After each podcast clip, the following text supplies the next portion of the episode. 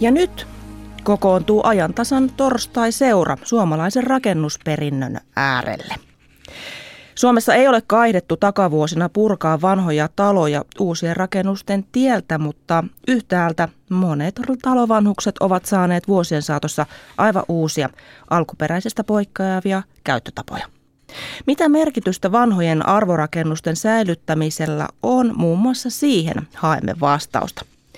Torstaiseuran pääpaikkana on Hämeenlinna ja sinne erääseen historialliseen punatiilirakennukseen lähdemme aivan tuota pikaa, mutta toivotetaan ensin tervetulleeksi Pasilan studioon kaupunkihistorian tutkija Anja Kervanto Nevallinna Helsingin yliopistosta. Kiitos. Jos ajatellaan suomalaista rakennusperintöä, niin kuinka arvokasta se on näin maailman mittakaavassa? No voisi tietysti sanoa, että se merkitys on suurin suomalaisille itselleen, mutta kansainvälisesti kiinnostavia arvostettuja kohteita on eri ajoilta. Esimerkiksi suomalainen puukaupunkiperinne, empire-arkkitehtuuri, joku Senaatin torin kokonaisuus tai sitten ihan moderni arkkitehtuuri myöskin. Ja tästä aiheesta me jatkamme Anja Kervanto Nevallinnan kanssa vartin päästä, mutta nyt lähdemme niin kuin lupasin Hämeenlinnaan, josta löytyy useita valtakunnallisesti merkittäviä rakennettuja kulttuuriympäristöjä. Hämeenlinnassa Verkatehtaalla puhetta johtaa toimittaja Niina Keskikorpela. Hämeenlinna sai kaupunkioikeudet tosiaan jo vuonna 1639 Pietari Braahelta. Ja niinpä täällä on säilynyt todellakin paljon näitä valtakunnallisestikin merkittäviä rakennettuja kulttuuriympäristöjä. Tunnetuin maamerkkimme on tietysti tuo Hämeen linna ja sitä ympäröivät mainiot museot, mutta myös tämä meidän studiommekin koti, Verkatehdas – sekä Linnan kasarmi, Suomen kasarmit ja monelle ohimatkustaneelle tuttu rautatieasema tai matkailijoiden tuntema kartano, hotelli Vanajan linna. Kaikki ovat hyviä esimerkkejä tällaisesta punatiilirakentamisen perinnöstä tässä kaupungissa. Ja täällä studiossa ovat Museoviraston Hämeenlinnan aluetoimiston intendentti Anu Laurila. Hyvää iltapäivää. Iltapäivää. Ja tutkija filosofian lisensiaatti Liisa Koskelainen. Tervetuloa sinullekin. Kiitos. Anu Laurila, kuinka arvokasta tämä Hämeenlinnan vanha, erityisesti tämä punatiilinen rakennuskanta on sitten Suomen mittakaavassa? No voisi ehkä sanoa, että koko Hämeen punatiili rakennuskanta arvokasta Suomen mittakaavassa, koska se on Hämeelle tyypillistä. Että täällähän meillä on esimerkiksi Hämeenlinna ja Hattulan vanha kirkko, jotka muodostaa tämmöisen maallisen ja hengellisen vallan parivaljakon lähellä toisiaan. No missä kunnossa arvioisin mukaan nämä ihan meidän tärkeimmät arvotalomme tänä päivänä ovat? No suurin osa on aika hyvässä kunnossa, että niitä on korjattu kautta aikojen ja viime aikoina vähän ehkä rankemminkin sitten muutettu uusiin käyttöihin. Puhutaan siitä lisää hetken päästä. Liisa Koskelainen, sinä olet perehtynyt Hämeenlinnan kaupunkikuvaa ja tehnyt siitä ihan kirjankin viime vuonna. Niin miten kuvailisit tätä Hämeenlinnan kehitystä kohti tätä päivää ja tätä nykyistä kaupunkikuvaa? No Hämeenlinnan kaupunkikohan on muuttunut melkoisesti viimeisen sadan vuoden ja oikeastaan viimeisen 50 vuoden aikana kaikkein eniten. Tuossa toisen maailmansodan jälkeen hän oli vielä näkyvissä kaupungin perinteinen rakennuskanta. Puutalo rakennus, rakennuksia oli koko keskusta aika paljon täynnä. Uusrenesanssitaloja oli rivit ja, ja Pikkutorin Empire-kokonaisuus oli, oli vielä jäljellä, mutta sitten tuossa 50-60-luvulla alettiin niitä purkamaan. Ja Miksi niitä sitten silloin ei arvostettu ja niitä purettiin, niin se johtui aika paljon siitä, että tuossa sota-aikana ja sodan jälkeen ollen vuokrasäännöstelyn seurauksena, niin ne pääsivät aika huonoon kuntoon, rapistuivat. Ja silloin tämmöinen huonossa kunnossa oleva rakennus, niin se, sitä ei nähdä arvokkaana. Että nyt kun näitä jäljelle jääneitä rakennuksia on vielä kaupunkikuvassa ja niitä on kunnostettu, niin nähdään helpommin se niiden arvo. Eli se, mikä alun perinkin on säilynyt hyvänä, niin se on säilynyt jälkipolville. No niin, usein käy, että sitä on vaikeampi nähdä sitä arvoa, jos se on päässyt huonoon, huonoon kuntoon. No perehdytään seuraavaksi hieman tarkemmin Linnan kasarmi-alueeseen, joka sijaitsee siis tuossa Hämeen linnan pohjoispuolella. Samalla alueella, jolla itse asiassa sijaitsi se ihan alkuperäinen pieni kylä, josta koko Hämeenlinna kehittyi. Kustaa kolmas päätti vuonna 1777 siirtää koko kaupungin linnan eteläpuolelle ja tuon kylän tilalle syntyi sitten Venäjän vallan aikana kasarmit. Ja niiden rakennustyöt alkoivat vuonna 1848 ja jatkuivat vielä 1900-luvun alkuvuosinakin. Ja ihan tämmöinen onnistunut esimerkki arvorakennuksen kunnostamisesta löytyy juuri tuolta Linnan kasarmeelta puolustusvoimien asuntokantaa hallinnoivalla Kruunuasunnot Oyllä on tuolla alueella viisikin eri rakennusta, joissa yhteensä on 28 asuntoa. Linnan kasarmien kehittämistyö alkoi vuonna 2004 ja tästä työstä kertoo lisää nyt Kruunuasunnot Oyn aluepäällikkö Ari Paajanen. Rakennukset alkoi olla elinkaaressa loppupäässä olevassa kunnossa, eli erittäin huonokuntoisia. Sen takia niiden peruskorjaustarve oli välitön. Siihen ryhdyttiin, ryhdyttiin heti, heti ja aloitettiin sitten tästä Upseeriranta-nimisestä tiilikerrostalosta. Minkälaisella periaatteella lähditte sitten liikkeelle tässä? Miten päätitte sen, että mitä niille tehdään? No se tämä alue, sen ehdoilla lähdettiin liikkeelle ja ydinajatuksena oli se, että tämä alue, kun tähän on Hämeenlinnan kaupunki aikoinaan perustettu tälle alueelle, niin lähdettiin sitä historiallisesta näkökohdista liikkeelle. Ja haluttiin, että se historiallinen ja kulttuurinen arvo, arvo näissä säilyisi. Tässä alueessa on se ominaispiirre, että on asetuksella suojeltu. Se asetti erittäin suuria vaatimuksia muun muassa myös maanrakennustöihin, että yhtään, yhtään ainutta kuoppaa sinne ei saa kaivaa ilman, että museoviraston kanssa käydään, käydään asia etukäteen läpi. Ja tutkijat olivat paikalla katsomassa, mitä sieltä kuopista löytyy? Kyllä, siellä arkeologit oli tutkimassa, tutkimassa kaikkia kaivantoja. Miten työt etenivät yhteistyössä esimerkiksi museoviraston kanssa? No mielestäni oikein hyvä, hyvässä yhteisymmärryksessä ja, ja heiltä, heiltä saatiin myös, myös paljon arvokasta tietoa, miten tulee korjata vanhoja rakenteita. Aluepäällikkö Ari Paajanen, miten itse arvioisit tätä onnistumista, että kuinka nämä historialliset näkökohdat on onnistuttu sovittamaan sitten yhteen nykyaikaisen asumisen kanssa? Melko hyvin, hyvin on onnistuttu sovittamaan, ja, sovittamaan. Ainoa negatiivinen puoli siinä on, on nämä kustannukset. Eli niitä ei ihan, ihan samoilla kustannuksilla pysty tekemään perusparannusta kuin ihan tämmöisessä perustalossa. Se oli varmaan tällaista 30-40 prosentin luokkaa. Tänne alueelle on myös suunnitteilla ja jo tehty ihan uutta rakennuskantaa. Miten ne istuvat sinne kokonaisuuteen? No ne on asemakaavassa määritelty niiden ominaisuudet ja niiden rakennusoikeudet. Ja ne on täysin asemakaavan kaavan mukaisia ja niissä on huomioitu muun muassa pintamateriaaleissa se ympäristöä sopiminen. Mutta niiden pitää kuitenkin olla moderneja. Ne eivät saa matkia näitä vanhoja rakennuksia. Kyllä, se on, se on museoviraston kautta tullut vaatimus siihen, että kun rakennetaan uutta, niin se olla, täytyy olla sen aikakauden tuote, milloin se on rakennettu ja sitä kautta se moderni siihen on tullut mukaan. Ari Paajanen, miten luonnehtisit sitten tämän alueen säilyttämisen ja uudelleen käyttöön ottamisen ja käytössä pitämisen merkitystä? Kyllä sen rakennusperinteen vaalimisen kannalta sillä on erittäinkin suuri merkitys, että on pystytty säilyttämään näin vanhat rakennukset. Vanhin, vanhin on 1800-luvun alkupuolelta ja tuoreenkin oli 1900-luvun alkupuolelta, niin että ne on pystytty säilyttämään ja saattamaan myös asumiskelvolliseen kuntoon. Ja se, että niissä asutaan ja niitä käytetään, niin se on se, mikä pitää tämän rakennuskannan myös kunnossa ja, ja säilyttää sen jälkipolville. Kyllä, sillä on erittäin suuri merkitys, että näitä käytetään. Jos nämä kunnostettaisiin vain museoiksi, niin ei siihen kenelläkään ole varaa edes valtiolla eikä kunnalla ole varaa, varaa sillä tavalla, tavalla ylläpitää rakennuksia. Se käyttäminen siinä on oleellista ja silloin myös säilyy paremmin kunnossa. Kruunuasuntojen aluepäällikkö Ari Paajanen tuossa korosti tätä käytön tärkeyttä. Museoviraston intendentti Anu Laurila, olet varmaan samaa mieltä. No kyllä, käyttöhän motivoi omistajaa pitämään rakennuksen kunnossa. Ja siinä mielessä käyttö on melkein parasta rakennussuojelua. Mutta sen verran mä olisin oikaissut tästä äskeistä, että asetussuojelu ei ole se syy, miksi me vahditaan tätä maankaivuutyötä, vaan se on muinaismuistolaki, koska tämä vanhan kaupungin alue on arkeologisesti suojeltua aluetta. Mm. No, millä periaatteella sitten tuota uutta elämää voi sovittaa sinne vanhojen seinien sisälle? Millaisella periaatteella vanhan arvorakennuksen kunnostamiseen pitäisi ryhtyä? No käyttötarkoitus pitäisi sovittaa siihen rakennukseen ja miettiä, että miten vähimmillä muutoksilla se rakennus saadaan muutettua uuteen käyttötarkoitukseen. Ja ihan maankäyttö- ja rakennuslaistakin tulee semmoinen vaatimus, että korjaus- ja muutostyössä on otettava huomioon rakennuksen soveltuvuus aiottuun käyttöön. että ei pidä ryhtyä väkivalloin tunkemaan jotain toimintaa tiloihin, mihin se ei todellakaan sovi muuta kuin lähes uudisrakentamistasoisella työllä. Ja se vaatii myös sitten osaavat suunnittelijat, jotka osaa sovittaa käyttöä oleviin tiloihin. Mm, ei lähdetä esimerkiksi puhdistamaan sisätiloja täysin ja vaan ulkokuoria niin, jäljellä. Kyllä.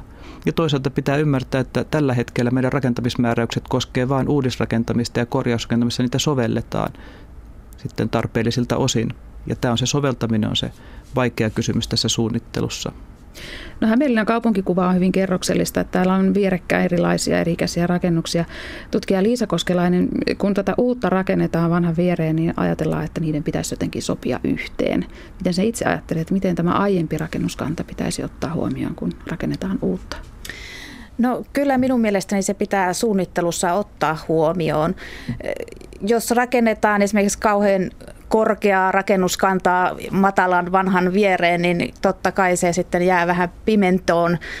Että kyllä ehdottomasti pitää ottaa huomioon. Että nythän kaupungissa suunnitellaan paljon tuonne etelärannalle uutta asuinrakennuksia, niin itsestäni, minun mielestäni olisi tärkeää, että katsotaan sitä koko kaupunkikuvaa. Siellä nyt etelään suuntaan näkyy hienosti tuo kaupungin pääkirkon torni, niin olisi erittäin hyvä, että se myöhemminkin sieltä näkyisi kaupunkikuvassa, että ei kaupunkikuvassa näkyisi vain pelkkää modernia, vaan siellä näkyisi tämä ajallinen kerroksellisuus. No kuka siitä saa päättää, että mitä rakennuskantaa jälkipolville jää muistoksi? No, tällä hetkellä se on niin, että asiantuntijat tekee inventointia ja arvottaa inventointien kautta rakennuskantaa.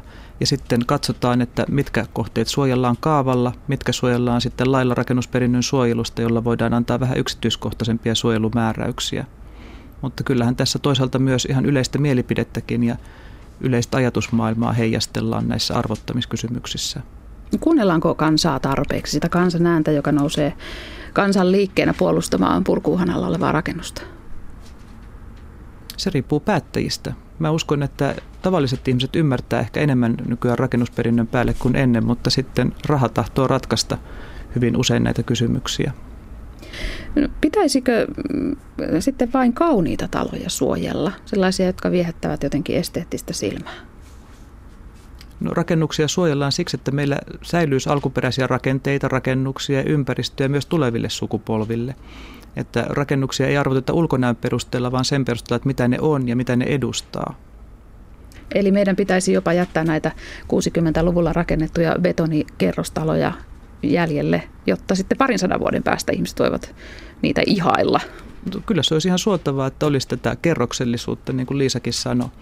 Että mä joskus olen verrannut tätä rakennusperinnön suojelua luonnonsuojeluun, jossa yritetään säilyttää luonnon monipuolisuus – ja monimuotoisuus, niin samalla tavalla yritetään meidän rakennuskannan monipuolisuus ja monimuotoisuus säilyttää suojelun avulla.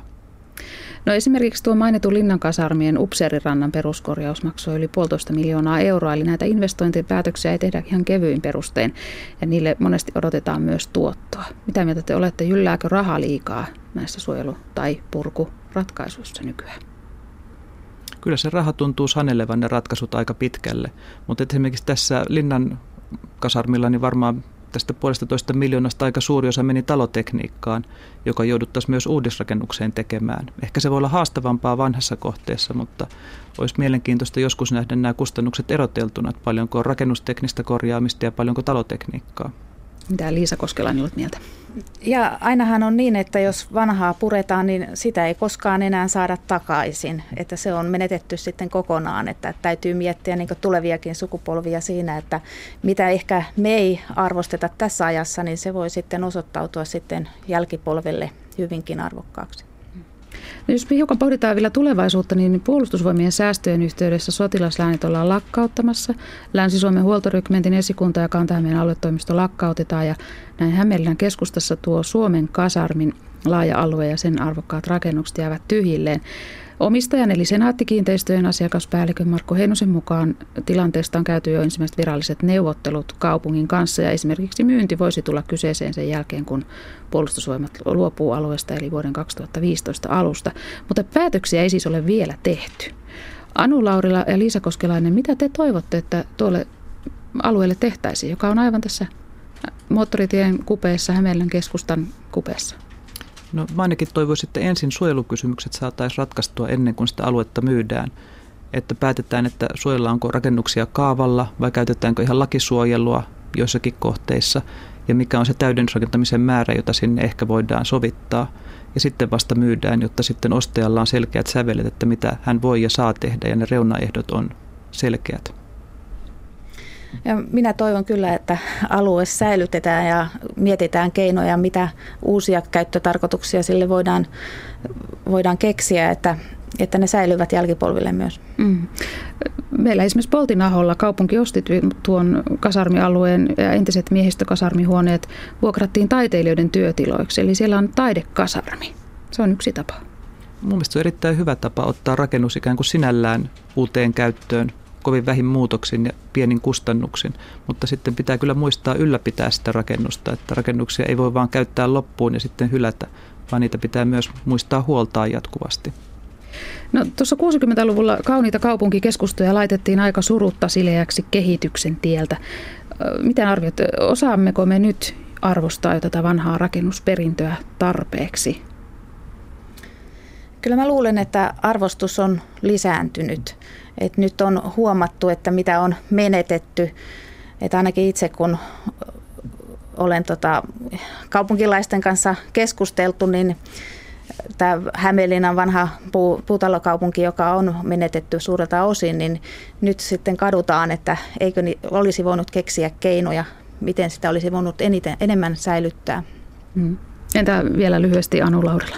Mä olen samaa mieltä, että tavalliset ihmiset kyllä on alkaneet arvostaa kulttuuriperintöä entistä enemmän, mutta että poliittiset päättäjät ja sitten rakennusliikkeet ehkä enemmän katsoo voittoja ja arvoa kuin tätä suojeluarvoa.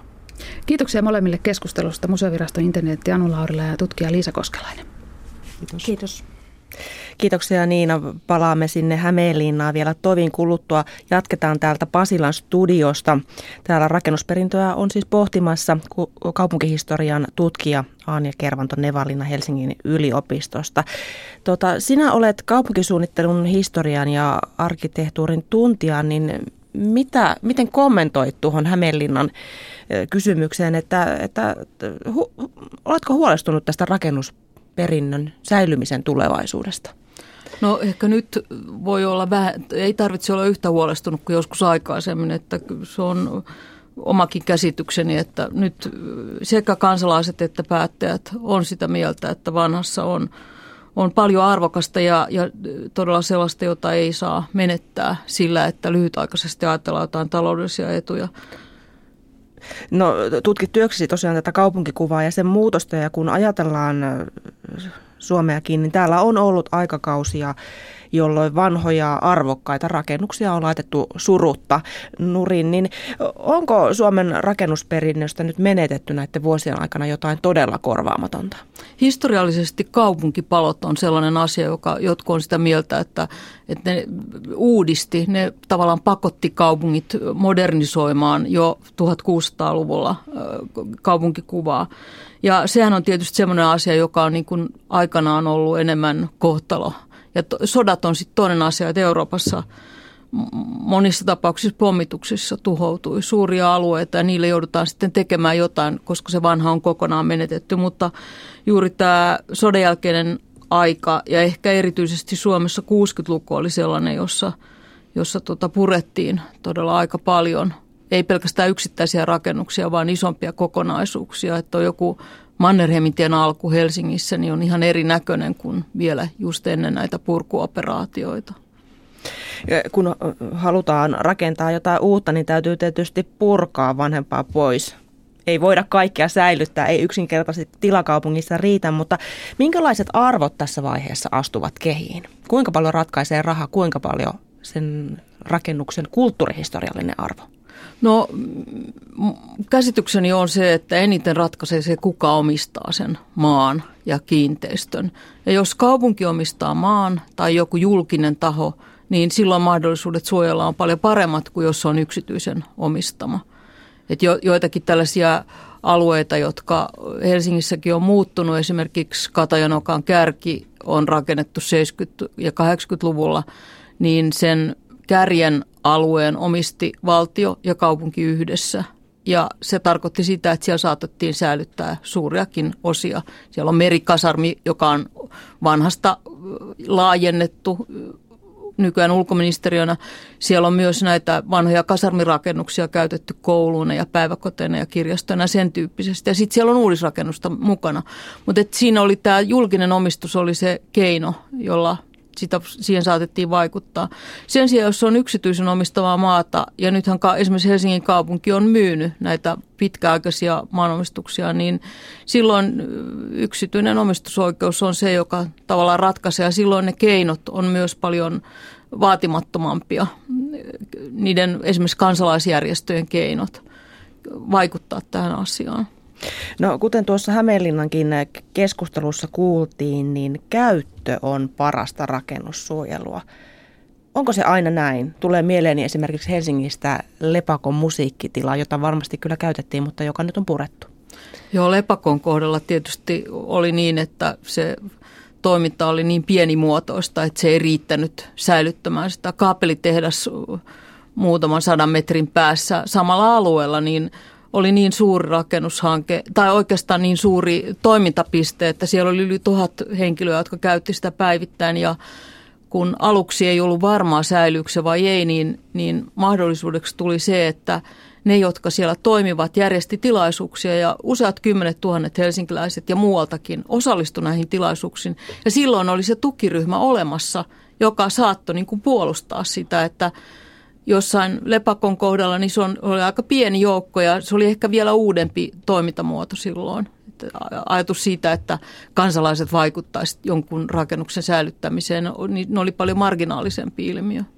No kun tänä päivänä monia asioita mitataan sillä rahalla tässä yhteiskunnassa, niin kuinka usein taloustaantuma voi pelastaa jonkun rakennuksen kadottamisen? No tämä onkin mielestäni todella hyvä puoli näissä taloustaantumissa, että ainakin antaa harkinta-aikaa lisää. Ja, ja, ja se on musta monesti niin, että jos puretaan niin kuin tavallaan ensimmäisen taloudellisen paineen johdosta, niin silloin saattaa menettää jotain sellaista, jota asianomainen itsekin, se omistaja, esimerkiksi kiinteistön omistaja, katuu myöhemmin. Ymmärtääkseni esimerkiksi Kämpin tämä vanha hotelli- ja ravintolakiinteistö, joka erinäisten prosessien jälkeen purettiin ja sitten sen tilalle rakennettiin rakennus, jonka julkisivu näyttää siltä vanhalta rakennukselta, mutta se sisätilat on, on uudistettu ja niin nyt siellä on tehty tätä vanhaa, koska se myy paremmin nyt kun se on taas hotellina oltua monta kymmentä vuotta pankin pääkonttoria. Et tässä mielessä niin juuri mahdollisuus miettiä asiaa ja hidastaa sitä prosessia, niin, niin se on mielestäni erittäin hyvä asia. Ja kaapelitehtaalla kävi samalla tavalla, että sinne ei kukaan halunnut rakentaa uutta siinä vaiheessa, kun oli juuri kysymys siitä, että puretaanko niin suunnitelmat edellytti tai odotetaanko vähän aikaa. Sitten kun odotettiin, niin sitten se toiminta tavallaan juurtui ja sitten hyvin harva halusi enää purkaa sitä. Eli tässä vaikuttaa parasta olevan viivytystaktiikka. No voi sanoa niin, että kaikki keinot pitää olla käytössä.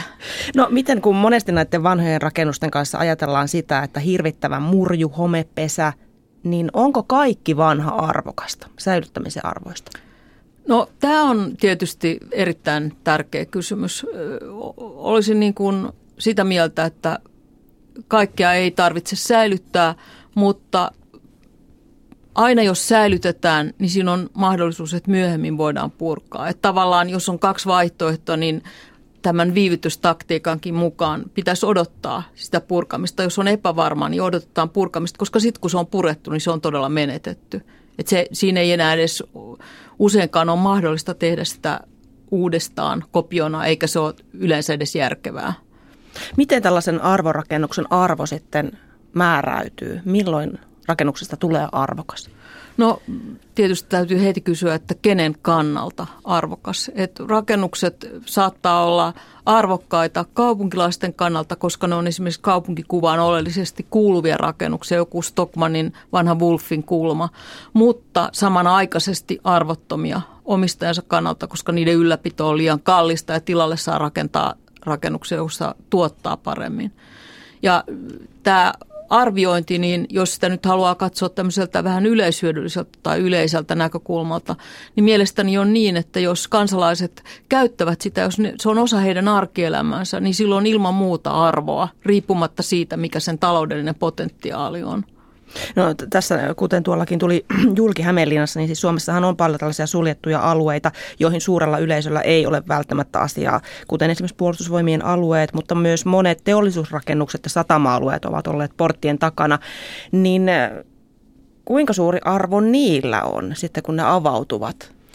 Ihmiset se, pääsevätkin sinne. Se on tietysti hyvin vaikea määrittää juuri sitä varten, että myöskään sen teollisuusyrityksen kannalta ei ole edukset kansalaiset tietäisi, kuinka arvokkaita – rakennuksia siellä esimerkiksi on tai kiinnostavia rakennushistoriallisesti, jos tarkoitus on jollain tähtäimellä purkaa se alue, myydä mm, niin kuin tämmöisenä raakamaana.